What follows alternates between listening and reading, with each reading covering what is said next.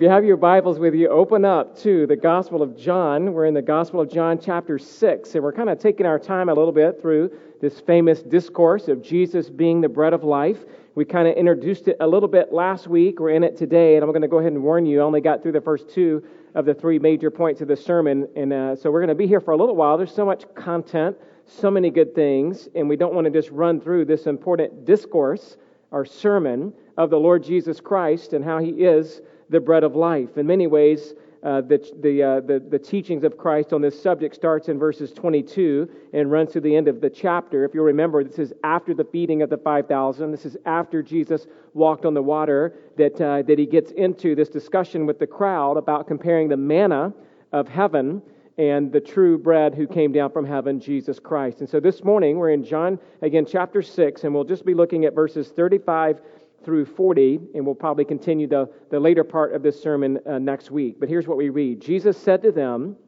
I am the bread of life. Whoever comes to me shall not hunger, and whoever believes in me shall never thirst. But I say to you that you have seen me, and yet you do not believe. All that the Father gives me will come to me, and whoever comes to me I will never cast out. For I have come down from heaven not to do my own will, but the will of him who sent me. And this is the will of him who sent me, that I should lose nothing of all that he has given me, but raise it up on the last day. For this is the will of my Father, that everyone who looks on the Son and believes in him should have eternal life, and I will raise him up on the last day. Let's pray together. Father, thank you for the opportunity to dive into your word again this week as we heard great uh, music and songs that have pointed our hearts toward heaven, as we've uh, heard the, the reading of Scripture, as we've uh, just given to you out of the abundance that you've given to us. Help us at this moment in this message to be confronted with the truth that Jesus is the bread of life and what that means for us and how that should change us and how it's only in Christ that we can be filled and satisfied. So be exalted today in this message as we look really at the message of Christ, the true bread from heaven. And it's in His name that we pray. Amen. Well, as you know, the Gospel of John contains seven I am statements. And this is the first of the seven. And in this statement here in the Gospel of John, as Jesus says, I am the bread of life, I want us to just kind of stop for a moment and meditate on this incredible claim. Jesus said, I am the bread of life. And here, the Lord Jesus places himself before us under the figure of bread. This emblem is beautifully significant. And like all other comparisons in Scripture, this one calls for prolonged and careful meditation.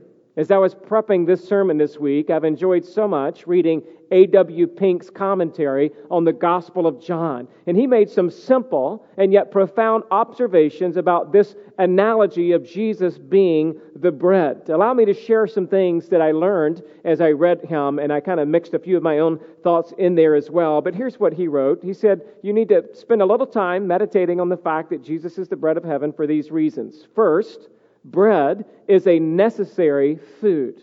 Unlike many other parts of our diet, which are more or less accessories or luxuries, bread is essential to our very existence. Bread is the food that the human race cannot do without. There are other things placed upon our tables that we can go without, but not without bread. Let us learn the lesson well. Without Christ, we will perish. Without Christ, we will be malnourished. Without Christ, we will starve. There is no spiritual life or health apart from the bread of God. Second, bread is a food that is suited for all. There are many people who cannot eat sweets and others who are unable to digest meats. I added, and there are some who have a gluten allergy and can't eat bread right? But somehow our culture has made a way around that to where we can still have bread even if you have a gluten allergy, though it's not as good, right? But the point being, the point being is that in the course of human history, bread has certainly been a staple diet, and the physical body may retain its life for a time without bread, but it will be sickly and soon sink into the grave. Bread, then, is adapted to us all. It is the food of both the prince and the pauper. It is the food of the refined and of the rugged. It is the staple food in every culture and in every country. And so it is with Christ. He is able to save and satisfy every class of sinners, the high life and the low life, the educated and the illiterate, the rich and the poor. All need the bread of life. Third, bread is a daily food. There are some types of food that we eat only on occasion, thinking about turkey and dressing and whatever it is that you also maybe eat on Christmas. But there are other foods that you eat virtually every day of your life. And so it is spiritually. If the Christian fails to eat the bread of heaven on a daily basis, he will go hungry. Or if the Christian starts to substitute for bread other forms of religion or conferences or Christian books or external religious excitement or the glare and glitter of modern Christianity, he will be weak and sickly. It is the failure to read the Word of God on a daily basis and to meditate on the glories of Christ and His gospel, which leads to spiritual apathy and starvation. Feeble Christianity needs not more restaurants, but rather the true rest of Christ. Fourth, bread is a satisfying food. We quickly tire of other parts of our diet, but not so with bread. Bread is a staple and a standard substance which we must use and depend on for the span of our lives. And does not the analogy hold good again spiritually? How often have we turned aside to other things only to find them to be but empty fillers, lacking true nourishment and fulfillment to our souls? How many times have we tried in vain to fill our stomachs with the entertainment of this world only to find that it is all really a waste of time. Nothing but the bread of life can truly satisfy. Fifth, let us note the process through which bread passes before it becomes food. It springs up from the ground, the blade, the bud, the full grain on the stalk. Then it is cut down, winnowed, and ground into flour. Finally, it is subjected to the fiery process of the oven. It is only after this that the bread has completed its mission and become able to be fit to sustain life. Well, believer in Christ, such it is with the bread of heaven. He was pierced for our transgressions, he was crushed for our iniquities. He was cut off of the land of the living. He was subjected to the fiery process of the wrath of God as he took our place in holy judgment. As the timeless hymn rings out, How marvelous, how wonderful and my song shall ever be how marvelous, how wonderful is my Savior's love for me. Do you know what Jesus did? He took my sins and my sorrows and he made them his very own. He bore them to the burden of Calvary and he suffered and he died alone.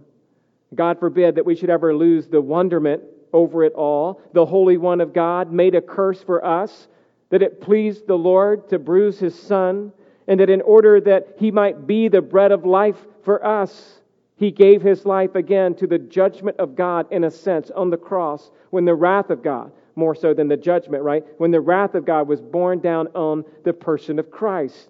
Let us then feed upon him. Let us draw from his infinite fullness. Let us ever press forward into a more intimate fellowship with him, Jesus Christ, the bread of life. So, this morning, what I want to do as we look at these verses together is give you three truths about Jesus Christ, the true bread of heaven. Number one, if you're taking notes, this is all in your outline there in your bulletin this morning. But number one, Jesus is the bread of life. That's kind of the whole theme, right, for this uh, discourse of Christ throughout the end of chapter 6 and for our sermon here today in verse 35. And what I want to do is give you four facts about this statement where Jesus says, I am the bread of life. Here's what Jesus is saying. Number one, your first blank is, he's referring to the divinity of Christ. He's referring to the fact that he is divine. When he says, I am the bread of life, he's talking about his divinity. Now, if you remember at the end of last week's sermon, we looked at how the unbelieving Jews were comparing Jesus to Moses. And Jesus may have fed the 5,000, but we discussed how some of them were saying, yeah, but our fathers, you know, brought down bread from heaven. And make no doubt about it, they were talking about Moses. And they were kind of saying to Jesus, well, well show us another sign that we should believe in you because Moses kind of outdid you. You might have fed 5,000, but Moses fed 2 million people in the wilderness. You had five loaves and two fish, but Moses made bread just appear out of heaven, and he fed again the entire nation of Israel. And so they're kind of saying, Jesus, you got to do something bigger and something better for us to believe in you. And Jesus reminded them at the end of last week's sermon, right? He's reminding them, verse 33 For the bread of God is he who comes down from heaven and gives life to the world. In the verse right before that, he says to them, Truly, I truly, I say to you, it was not Moses who gave you the bread, but my Father. Right? So Jesus is reminding them, look, it's not about Moses, it's about God. It's not about Moses' power, it's about God's power. It's not about Moses' grace, it's about God's grace. It wasn't that they should thank Moses and be enamored with him, they should thank God and be worshiping him. Jesus, the true bread of heaven, is infinitely superior to the manna that came down from heaven. And we ended last week saying that so many Christians are still looking for the manna instead of looking to Christ. The manna was a shadow of things to come. Jesus is infinitely more valuable. The manna from heaven is not the bread of God, not in the ultimate sense. True, this true bread from heaven is a reference to Christ himself. The manna was not the true bread from heaven. Christ is. The manna will only sustain the human body for a day. But when you need to uh, eat it again, you have to eat again each day, where Christ will sustain you for all eternity. And when Christ says that he's the true bread, this word true means real or genuine. The manna was again a shadow to point to Christ. The manna was perishable, but Christ is imperishable. And Jesus says a little bit later in this same sermon, look down at verse 58 here in chapter 6. He says, This is the bread that came down from heaven, not like the bread that the fathers ate and died. Whoever feeds on this bread will live forever. So again, Jesus continues to make the comparison. The manna was good, and it sustained you for a while, and it was a gift from God, but it wasn't the ultimate gift of salvation. Now you need Christ. And while Moses provided bread for the Israelites who were in the wilderness, Jesus provides bread for the whole world. Moses was just responsible, in a sense, as a deliverer, not the deliverer, but as a deliverer to take care of the nation of Israel. Jesus, in a much greater sense, offers himself not only to the nation of Israel, but to the whole world. And so the idea is, is that Jesus is focused on believers from every ethnicity and from every background. Jesus gives life to the world. It matters not where you're coming from or where you have been. Come to Christ, the bread of life. It matters not what you have done or what you've thought about doing, come to this bread of life. It matters not if you are a rebel who has broken the law or a self righteous Pharisee who's made up your own law. I call you today to come partake of this bread. And when Jesus says, I am the bread of life, he gives this first of the seven formal I am statements in the Gospel of John, all pointing to the fact that Jesus is the Son of God. I am the bread of life. I am the light of the world. I am the door of the sheep. I am the good shepherd. I am the resurrection and the life. I am the way, the truth, and the life, and I am the true vine. Each one of these statements in John contain what we call in Greek the ego eimi statement. Just simply in Greek, the statement of Christ saying, I am. And that is undoubtedly a reference to what the Father, Yahweh, in the same sense revealed himself to Moses in the burning bush experience. If you remember in Exodus chapter 3, Moses is out in the wilderness and he sees a burning bush that's not being consumed and it catches his attention and he walks up to it and the Lord says, Take off your sandals for your own holy ground. And the Lord goes on to tell Moses that he needs to take his staff, go back to Egypt, and to deliver the Israelites from Egypt. And then Moses said to God, Exodus 3:13, If I come to the people of Israel and say to them, The God of your fathers has sent me to you, and they ask me, What is his name? What shall I say to them? So Moses is basically saying, Who shall I say sent me? God says to Moses, I am who I am. And he said, Say this to the people of Israel I am has sent me to you. In other words, God needs no credential. God needs no padded effort to make his name greater than it really already is. I am that I am. I am is going to deliver the Israelites from Egypt. And in a much greater way, Christ is the I am who delivers us, the sinner, from our sin and our bondage so that we can be in relationship with God the Father. And so Jesus is claiming to be one with God. He's claiming to be all powerful, all loving, and all wise. He is claiming to be God. In fact, if you look over at John chapter 8, John chapter 8, you remember there's kind of comparison, comparing him to Moses. He goes back and makes this claim. Jesus said to them in John 8 58, Truly, truly, I say to you, before Abraham I am. So it's before, not, not only before Moses, but it's before Abraham ever was, I am. These are again statements of Christ claiming to be divine. It's the same statement in a sense in John 10:30 where Jesus says, "I and the Father are one." It's the same statement in the high priestly prayer of John 17:11 when Jesus says that they may be one even as we are one. So what I'm trying to say to you this morning is this: if you want to be nourished by the bread of life, it begins with you recognizing and responding to this statement of the divinity of Christ. If you don't see him as Christ, he will not fill or satisfy your soul. If you see him only as a man, or only as a prophet, or only as a religious leader, but not as the bread of heaven, you'll never be filled. And so the idea is, is that we need to come to recognize Jesus for who he really is. And this ought to immediately make us want to bow down and worship Him as our Lord and our God. It, it, it ought to make us want to ascribe to Jesus all glory and power and majesty. This ought to make us realize that it is Jesus that gives us joy and great hope and promises for tomorrow. And because Jesus is divine, He's worthy of glory and worthy of honor and worthy of praise. A second part to this I am, the bread of life statement that we could learn here this morning by observation is not only is it referring to the divinity of Christ, but it's referring to the vitality of Christ. The vitality of Christ. Notice Jesus is saying, I am the bread of life. And that's a reference to vitality. This means that without Christ, you're eating dead bread that perishes. But with Christ, you're eating a bread that will help you live forever. Skip down to verse 50 in 51, you see it here where Jesus continues on this theme throughout this discourse. Verse 50 This is the bread that comes down from heaven, so that no one may eat of it and not die. In other words, if you eat of this bread, you are going to live. It's impossible to eat of this bread and not be alive. Why? Verse 51 I am the living bread that came down from heaven. If anyone eats of this bread, he will live forever. And the bread that I will give for uh, and the bread I will give for the life of the world is my flesh. Here's what Jesus is saying His body is the bread. And when his body was crucified on the cross, he made an atonement for our sins. And when he was raised from the, from the dead to newness of life, he shows that he has authority over death, and he has authority over the grave, and he has authority over the devil, and he alone can save you.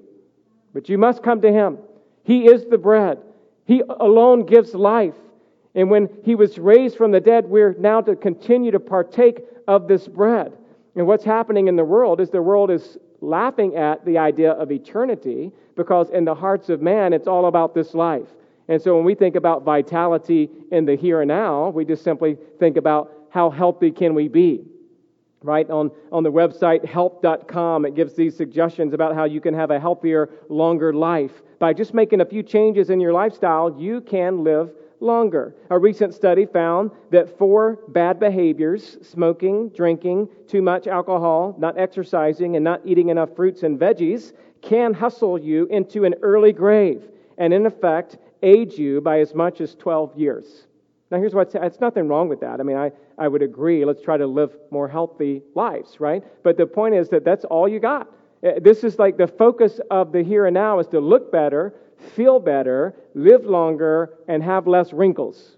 That's the whole focus of our culture. In fact, here are some tips from Harvard Medical School. Don't smoke, enjoy physical and mental activities every day, eat a healthy diet rich in whole grains, vegetables, and fruits, take a daily multivitamin, maintain a healthy weight and body shape, challenge your mind, keep learning and trying new activities, build a strong social network, follow preventative care and screening guidelines, floss, which we all do regularly don't we, church? Uh, floss, uh, brush, and see a dentist regularly. Ask your doctor if the medication that you're taking really helps you uh, control potential lifelong side effects of chronic conditions such as high blood pressure, osteoporosis, or high cholesterol. And again, those are great details, except for flossing. But uh, those are great details about how to live a long life, right? But who cares? Like, in one sense, it's like, that's not what it's about. And if your whole life is focused on this life and you're not partaking of the bread of heaven, you've missed the whole point.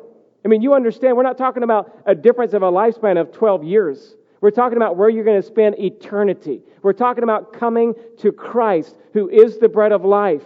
He offers Zoe kind of life, the eternal life, the, the abundant life. It's the kind of life Jesus talks about in John 10 10. The thief comes only to kill and to steal and destroy, but I have come that they may have life and have it more abundantly.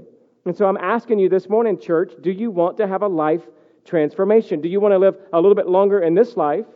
I mean, I do, but to, that's only a degree of my emphasis, though. If we're spending all of our time on that and not on eternal life, then we're missing the whole point. And so we've got to look to Christ if you want our life to count, look to Christ. If you want to have a true quality of life, look for Christ. If you want to live forever, look to Christ.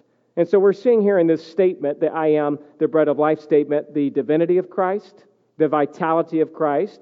There's a third thing we could look at here, and that would be the accessibility of Christ. The fact that he's accessible to all. Notice how he says here in verse 35 I am the bread of life, and whoever comes, and a little bit later, whoever believes. So Jesus says, whoever comes and whoever believes. It is true that the Bible teaches that uh, in its most famous verse of John 3:16, for God so loved the world that he gave his only son that whosoever would believe in him would not perish but have everlasting life. And Jesus did say this because he means what he says. Whoever you are, if you come to him, you will have eternal life. It's the emphasis again of, of uh, verse 33 here, chapter 6, that he offers himself uh, to the world, to anybody in the world. And part of what we're learning here is that Jesus extends his invitation to whosoever will come and to whosoever will believe. All are invited to come to faith in Christ. Romans 10:13 says, "Everyone who calls on the name of the Lord shall be saved. Acts 2:21 says everyone who calls upon the name of the Lord. Acts 17:30 says that he commands all people everywhere to repent. And so while we may believe in the doctrine of election and the doctrine of predestination that I'm actually going to get to in just a moment here, the idea is there is a call to all people everywhere to come. If you come to Christ, you will be saved. We see again here in verse 35, though, that there are two qualifications in this same verse by which you must come to Him. This is not teaching universalism. It doesn't say every human being will be saved regardless of what they do or how they live or where they put their trust. No, He says what? All those who come, whoever comes, and whoever believes. And so let's look at these two statements. You've got to come and you've got to believe. It doesn't matter who you are. If you don't come and if you don't believe, you're not getting in. You could be a pastor's son or daughter. You could be a master's university student. You could have heard every sermon that John MacArthur has ever preached. But if you don't come and you don't believe in Christ, you will not get into heaven and you will not be saved. And so this word come is the Greek word erchomai, erchomai, and it simply means this, quote, movement from one point to another, close quote. Now I like that. I like that because that defines exactly what coming is. Coming is you moving from where you are to where God wants you to be. It's like if I were standing in an open room and I were to bid you to come to me. What I'm saying is you must walk from where you are at the back of the room to the front of the room. You must move from one point to another point in order to come. If I were to say to my kids, come, jump in the van, I'm going to take you to Magic Mountain today, what, what do we got to do to get to Magic Mountain? They've got to come. If they don't come and they don't get in the car, No Magic Mountain today. I'm sorry. You missed out because you didn't come, right? So there is this idea of coming, but there's also the idea of believing. And believing, as far as the Bible's concerned, is more than just a mental decision. To believe also demands active trust and commitment to the one in whom you believe. To have faith or to believe always includes these three elements. First, you got to have knowledge. Order to believe, you have to know what it is you're believing in. You have to understand the gospel. You have to understand the fact that you are a sinner, that God is a holy God, that you can only be made right through Christ and His death and His righteousness that has to be imputed to your account, that, that you must repent and believe. This is the truth of the gospel. And if you don't know that, how can you really believe? And so, in order to believe, you must first have knowledge. Secondly, you must have assent. In other words, it means that you must agree with the knowledge that you have. You can't just say, Yeah, I believe that in a general sense. You must have conviction. You must have a change in the will of where you now are affirming that what you believe is definitely true. The third component of believing, knowledge, assent, is trust. You must trust. This means you must put your whole life in His hands. You must lean in to Christ. You can't just say you believe. It ought to be demonstrated in all of your life by truly putting your life in his life. And so, what we're seeing here is that in verse 35, Jesus is saying, I'm the bread of life, and whoever comes and whoever believes uh, will have eternal life. And so, I say to you this morning, if you are a child this morning, I call you to come to Christ and to believe in Him. If you're a college student, I call you to come to Christ and to believe in Him. If you're a, a, young professional out in the workforce, I call you to come believe in Christ. If you're a mom or a dad or a grandma or a grandpa this morning, I call you to come and to believe in Christ. Jesus is accessible to all who will come to him and to believe with the eyes of faith that he is the Son of God, that he died on the cross for your sins, that he was raised from the dead and that He alone is your life. There's accessibility for whoever comes, whoever believes. And not only do we see the divinity of Christ and the, the vitality of Christ and the accessibility, one last point here, we see the superiority of Christ. The superiority of Christ. Notice what it says at the end of verse 35 If you come, you shall never hunger. If you believe, you will never thirst. Well, what a great offer this is. If you just if you come and believe, you'll never hunger and you'll never thirst. All that to say, nothing in this world compares to Jesus. And oftentimes we hunger and thirst after things that we think that we have to have right away or at some point in our lives in order to be satisfied. And they're not always bad things. For example, you could hunger or thirst to, to graduate from college one day, to own your own home, to, to get married, or to have a family. Or you could hunger or thirst to drive a nicer, newer car, to have your favorite team win the championship, or to go on an exotic vacation. It's not all bad. I mean, we do many of these things. But if that becomes the point of your life, it will not satisfy you. You will keep hungering and you will keep thirsting. None, none, of these things will ever satisfy you like Christ. And so I hope that your main sacrifice in your life is for the Lord Jesus Christ. Did you know we sacrifice for all those things I just mentioned? We get up early, we stay up late, we get a second job, we burn the candle at both ends. We do whatever it takes in this in this, you know, dog eat dog world to get ahead, right? Because we think that'll make us happy. And yet when it comes to our Christian life, we kind of sit back, we kind of coast, oh, I don't have time for church on Sunday, don't have time to read my Bible today, and we just begin to coast. And the problem is we're no longer satisfied because you're pulling out of Christ and you're getting hooked on the things of this world. And so, if that's you this morning, or if you've ever struggled with that, I know I have, I got two parables for you, and they're super short. Turn with me to Matthew chapter 13, and you'll see what I'm talking about. Matthew chapter 13, these two parables teach about the immeasurable value of the kingdom of heaven as compared to this world. What are we talking about? Well, we're talking about the, the, uh, the two parables here of, of the kingdom of heaven will be compared. Look at Matthew 13 44. The kingdom of heaven is like a treasure hidden in a field, which a man found and covered up. Then, in his joy, he goes and sells all that he has and buys that field. Now, you've heard that parable before. One verse, super easy.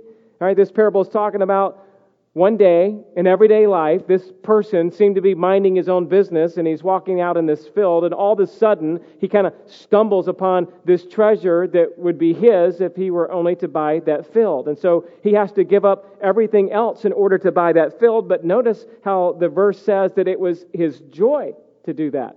I mean, you would think like, what, why would that be challenging for him to do that? It's not. It, it's a joy because he knows that that treasure is of far greater value than what he already has. And the point of the parable was really this it is no sacrifice. I mean, think about it. If you were going to buy a plot of land and somehow you stumbled upon a treasure and you open it up and let's say it was a billion dollars, and then you were to think, ah, in order to get that billion dollars, I have to sell everything I have.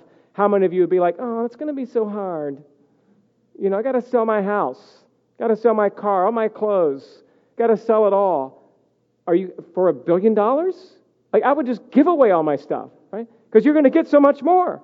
And the whole point is that's the Christian life. The Christian life is we claw and crave for the things that somehow we already have, and they never satisfy. But Christ, in all of his glory, is a much greater treasure than you can ever imagine. And the whole point of the parable is that he's greater, than what you already have. And make it your joy to give up what you have in order to obtain something greater. The second parable is just like it, it's twice as long, it's two verses. Verse 45 and 46 again, the kingdom of heaven is like a merchant in search of, a, of fine pearls, who, on finding one pearl of great value, went and sold all that he had and bought it. Again, the parable teaches the same theme, which is heaven or eternal life is like that, that pearl of great price. Now, don't misunderstand, these two parables are not teaching that you literally have to pay for uh, your salvation or pay to get into heaven. That, that's not what we're learning here. No, heaven is free for all those who call upon the Lord. Salvation is a free gift. These parables are not teaching how much you need to give to be saved. They are teaching how much you need to give up to be saved. Not about what you need to go out and do.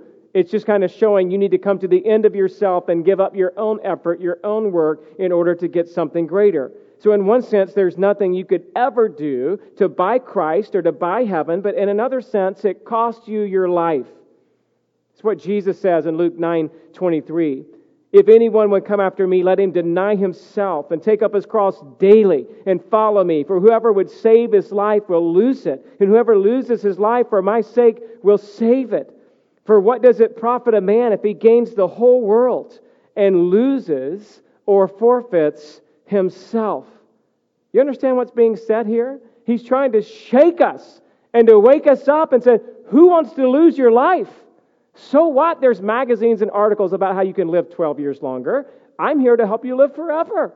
People ask me sometimes why I gave up being a PA, you know, to go into the ministry, and I gave them, you know, always give them Dr. Martyn Lloyd-Jones' quote, which is, "I got tired of helping people live longer so they could sin more, and I wanted to help people live forever where they never sin again." Now, isn't that a much better business to be in? But we have the opportunity to help people see the futility of life, the futility of what you already have, because it doesn't satisfy. It does not quench your thirst. And so the idea here from what we're learning is those things won't do the trick. Right? Only Christ can satisfy. Only He can fill your longings. Only Jesus can bring you true and lasting joy. Only Jesus can save you from yourself. Come to Christ today and slake your thirst and satiate your hunger by being filled once and for all on the true bread of life. Now, that's the first point. Let's just get to the second heading here, and we'll have to save probably the third heading for next week because here's what we're getting into in our second point is Jesus is available to all who come. I know it's a restatement in some ways of him being accessible to all, but what we're learning in verse 36 and 37 is he is truly available to all who come. Your next blank says this Many will see and yet not believe. Many will see and yet not believe. Look there at verse 36. Jesus is talking here, says, But I say to you that you have seen me and yet do not believe. And I want to know why. I want to know why it is that so many people see the same Christ you see, The same Christ I see, and yet they don't believe. And so, in a way, here, Jesus is rebuking the crowd for seeing him and yet not believing in him. And Jesus is also saying this isn't the first time they're having this conversation. In fact, if you look back at chapter 5, John chapter 5, verse 38 and 40, we see Jesus already saying the same thing. And you do not have his word abiding in you, for you do not believe one whom he has sent. You search the scriptures because you think that in them you have eternal life, and it is they that bear witness about me, yet you refuse to come to me that you may have life. In this context, Jesus is saying that even though the Jews searched the scriptures, they had not come to the proper conclusion that Jesus is indeed the Christ. And so they don't really have the Word abiding in them because they're not receiving Christ, who is the Word, into their own hearts and into their own lives. Seeing is not always believing. Just because you see doesn't mean you will believe it.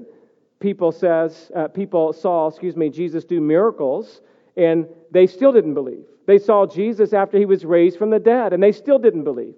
Seeing is not believing.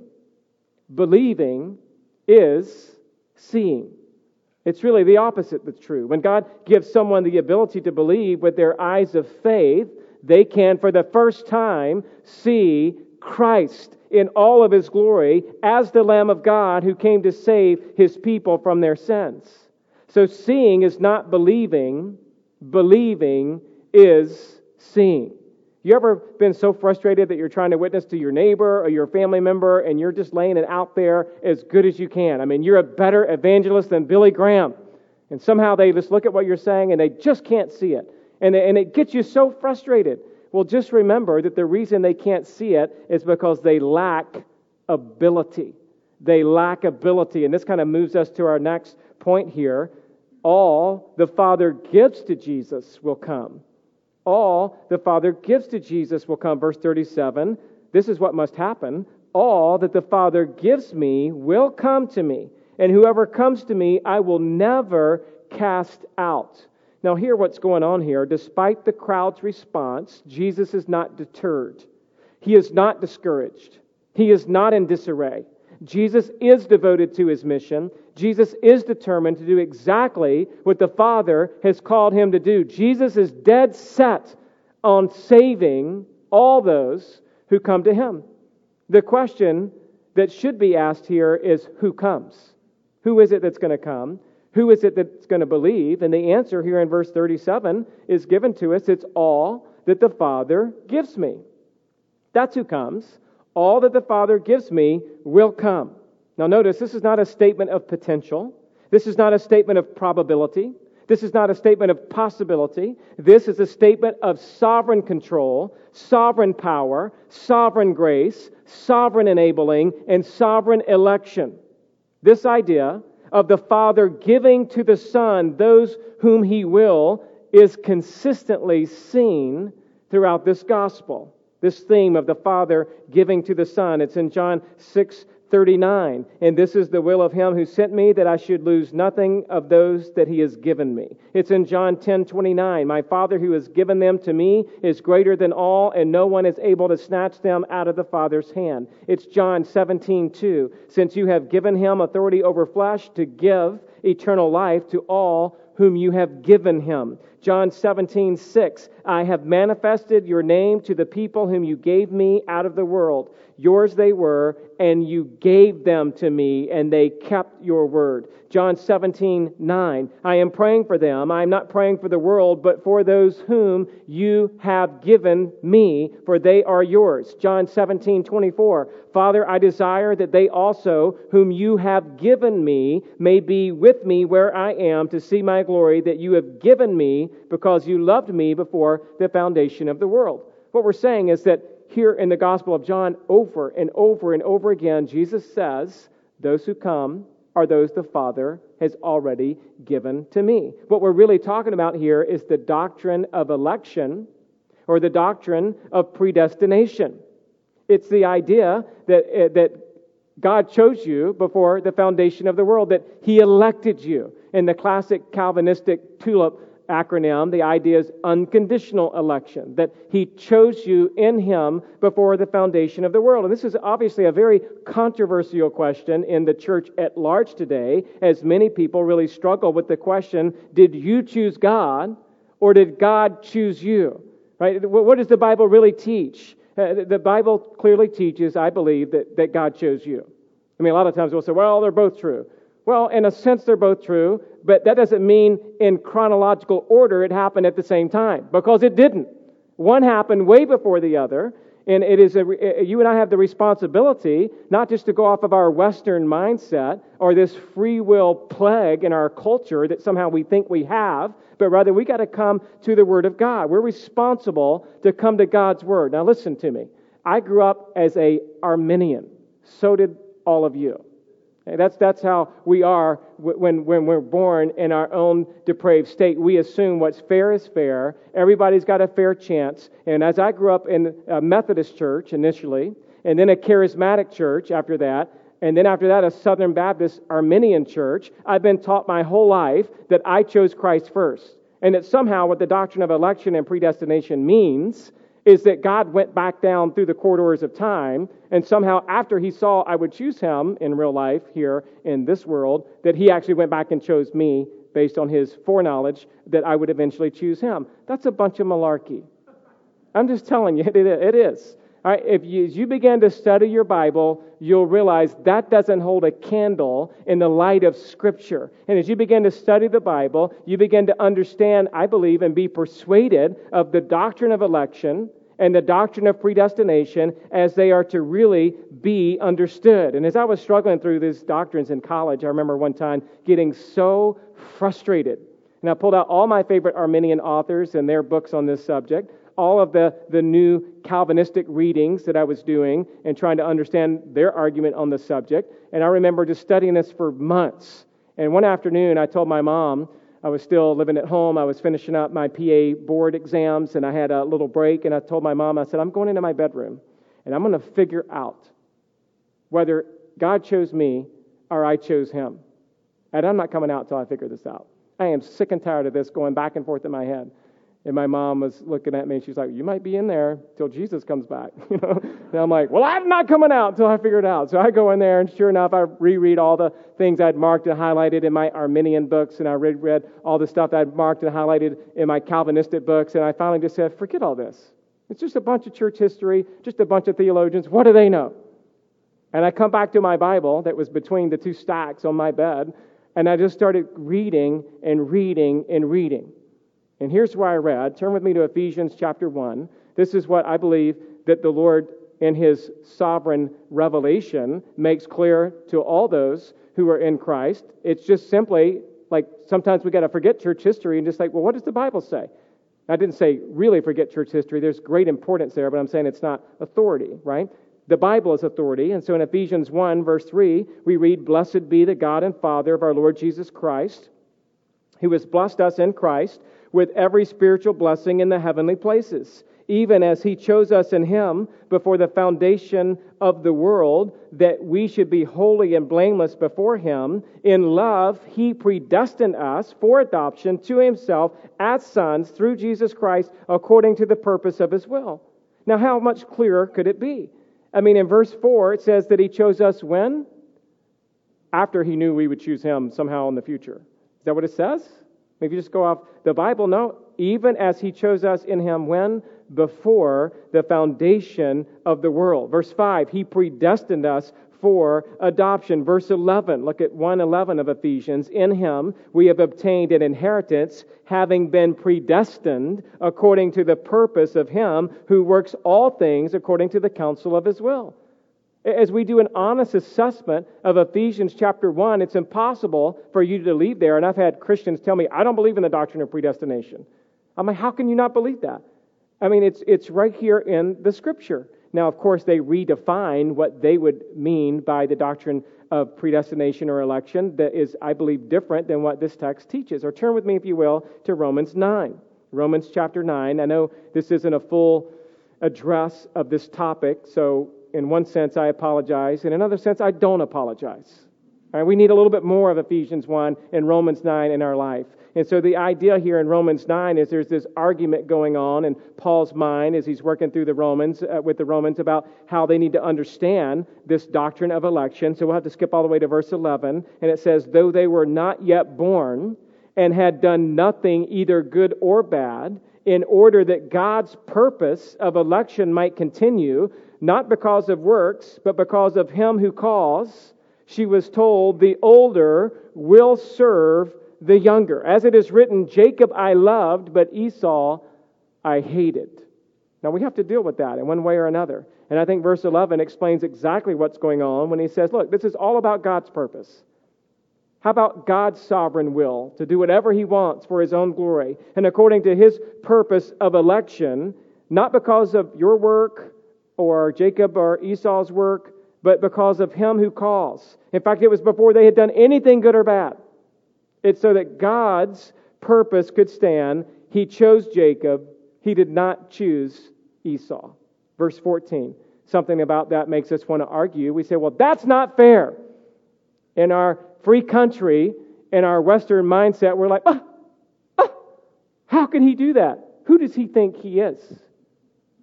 Well, Paul anticipates that complaint. And so in verse 14, what shall we say then? Is there injustice on God's part? By no means. So, in other words, we want to feel like that's unjust. Surely he's not saying that. And actually, he's saying, look, God's not unjust. For he says to Moses, verse 15, I will have mercy on whom I will have mercy, and I will have compassion on whom I will have compassion. So, then it depends not on human will or exertion, but on God who has mercy. You know what God's word is teaching? It doesn't matter what your will is. God will change your will to his will if he chooses to have mercy on you and to have compassion on you. And he can do that whenever he wants, however he wants, to whoever he wants, and he does that for his own glory. And the idea here is sure, from our human standpoint, I understand it's a little bit uh, much to, to, to comprehend. Uh, why, why do we struggle with this? Because it's so difficult from just a human perspective to be like, yeah, but, yeah, but, but the Bible says whosoever comes. And I'm like, amen, it does say whosoever comes. But only, you can only come if you've been given by the Father to the Son. You, you remember you were dead, Ephesians 2, in your trespasses and sins. It's Colossians 2:13. He's got to make you alive together with Christ. Dead people don't come. Dead people can't believe. Your will is, is thwarted where there's none righteous, no, not one, that we've already read today. And so the idea here is that God has to do this work, and this is what Jesus himself is teaching. So back to John 6, he's saying basically that these people had been exposed to Jesus and they had sat under his teaching and they had seen his miracles. So why didn't they believe? Because they lacked the ability. They were dead in their trespasses and sins, and it must be God who is going to make them alive. And He does this by opening our heart to the gospel. This must be done by God. All that the Father gives me will come. This is what R.C. Sproul writes on this verse quote, the vast majority of Christians today are what we call semi Pelagian or Arminian in their theology. They read the statement of Jesus this way All who come to me, the Father will also give to me. That's Arminianism. We come, we decide, then the Father recognizes our decision and makes us a gift to his Son. But that's not the way Jesus taught it. Jesus said, The ones whom the Father has given to me will come to me. And it infers every one of them. Close quote. And so, what we're learning again is the order of the statement is very clear. The Father gives to the Son, and all that the Father gives to the Son through predestination and election are going to be received by the Son as He regenerates our souls and makes us alive together with Him. And so it is true that you can only come if God calls you. And it's also true, and this is our last blank for this morning, that whoever comes will never be cast out. Whoever comes will never be cast out. Notice the end of verse 37 Whoever comes, I will never cast out. And I mean whoever means whoever. Anyone in the world who comes to Christ. You could be a boy or a girl, or a man or a woman. You could be moral or immoral. You could have been in church your whole life, or just shown up this morning. You could be from our culture or any culture around the world. You could be any color, any ethnicity, and from any nation. But if you come, only God can enable you to come. So if you come, and it's only by His enable, enablement that you're able to, to partake of this bread. And if you come, it's got to be out of sincerity and out of a genuine heart change and out of honesty. And if you come, which only God can help you come that way, to make you come that way, if you come, Jesus says He'll never cast you out. Ever. So we've been talking about the doctrine of predestination, the doctrine of election. This is the doctrine of eternal security. And this is where we'll pick up next week the idea that if you come, you can never be thrown out. Because if you're His, you're His. Now, skip down with me, if you will, to the take home section, and you can at least uh, fill in a couple of these things to chew on a little bit. Number one, are you being nourished by the bread of life? Are you being nourished today by the bread of life? This could be the first time that you've ever taken part of Christ by being saved. This could also be the idea of you being daily dependent on the Lord Jesus Christ, day in and day out, so that you don't become sickly in your sanctification. You must come to Christ today. He's the bread of life one time, and He's the bread of life each day and every day for the rest of your life. Are you being nourished on Him? Are you coming to Christ? Don't depend on your mom or your dad or a Bible teacher or a blog or a sermon or a preacher or anything else. I want you to come to Christ. And today you must come to Him to be truly nourished. Second, have you truly come to the Father through the Son? And you remember our definition of come is you must move from one point to another. And I'm saying only God can make you move like that. But at the same point, there's this invitation, there's this command for you to do what only God can enable you to do. The last blank would be this If you have looked on the Son, have you also believed in him? And next week, we're going to talk about the difference between looking on him and believing in him. But for today, for today, I call you to come to Christ, who is the bread of life. Let's pray together. Father, thank you for the opportunity to jump into your word today and to study John 6 as we're kind of in a little bit over our head in some ways. There's such a depth to the teaching of Christ as we consider the fact that Jesus is the bread of life, as we look at his divinity and as we look at his accessibility and as we look at the sustenance and the life that Christ provides, as we consider the fact that the Father gives to the Son all those that he calls to himself, that that, that uh, Jesus says a little bit later in the same chapter that no one can come unto me unless the Father who sent me draws him. And so today, God, I pray that you would give us a healthy, robust, and biblical view of the doctrine of election and the doctrine of uh, predestination, the doctrine of eternal security. We desire to be those Christians that, yes, are balanced and fair to all parts of the Bible, but also see rising to the top this thread, this theme of your sovereign work in the life of every person. And so we pray, God, that you would save whom you will for your own glory. And at the same time, we'd be faithful to evangelize the lost and to pray for our sinning neighbors and family members, and that we would be unashamed of the gospel, and that we would make every day count as we beg people to come and to consider Christ and call them out of darkness into light. But you do the work, Lord. We depend upon you, and we acknowledge that it's your power, it's your sovereign choice, it's your prerogative to extend mercy to whom you will extend mercy, and to extend compassion to whom you will extend compassion. And so, God, we pray that as we wrestle through these things, that your Spirit would be our ultimate teacher, that your word would be alive in our hearts, that we would be comforted by your love today. And it's in Jesus' name that we pray. Amen.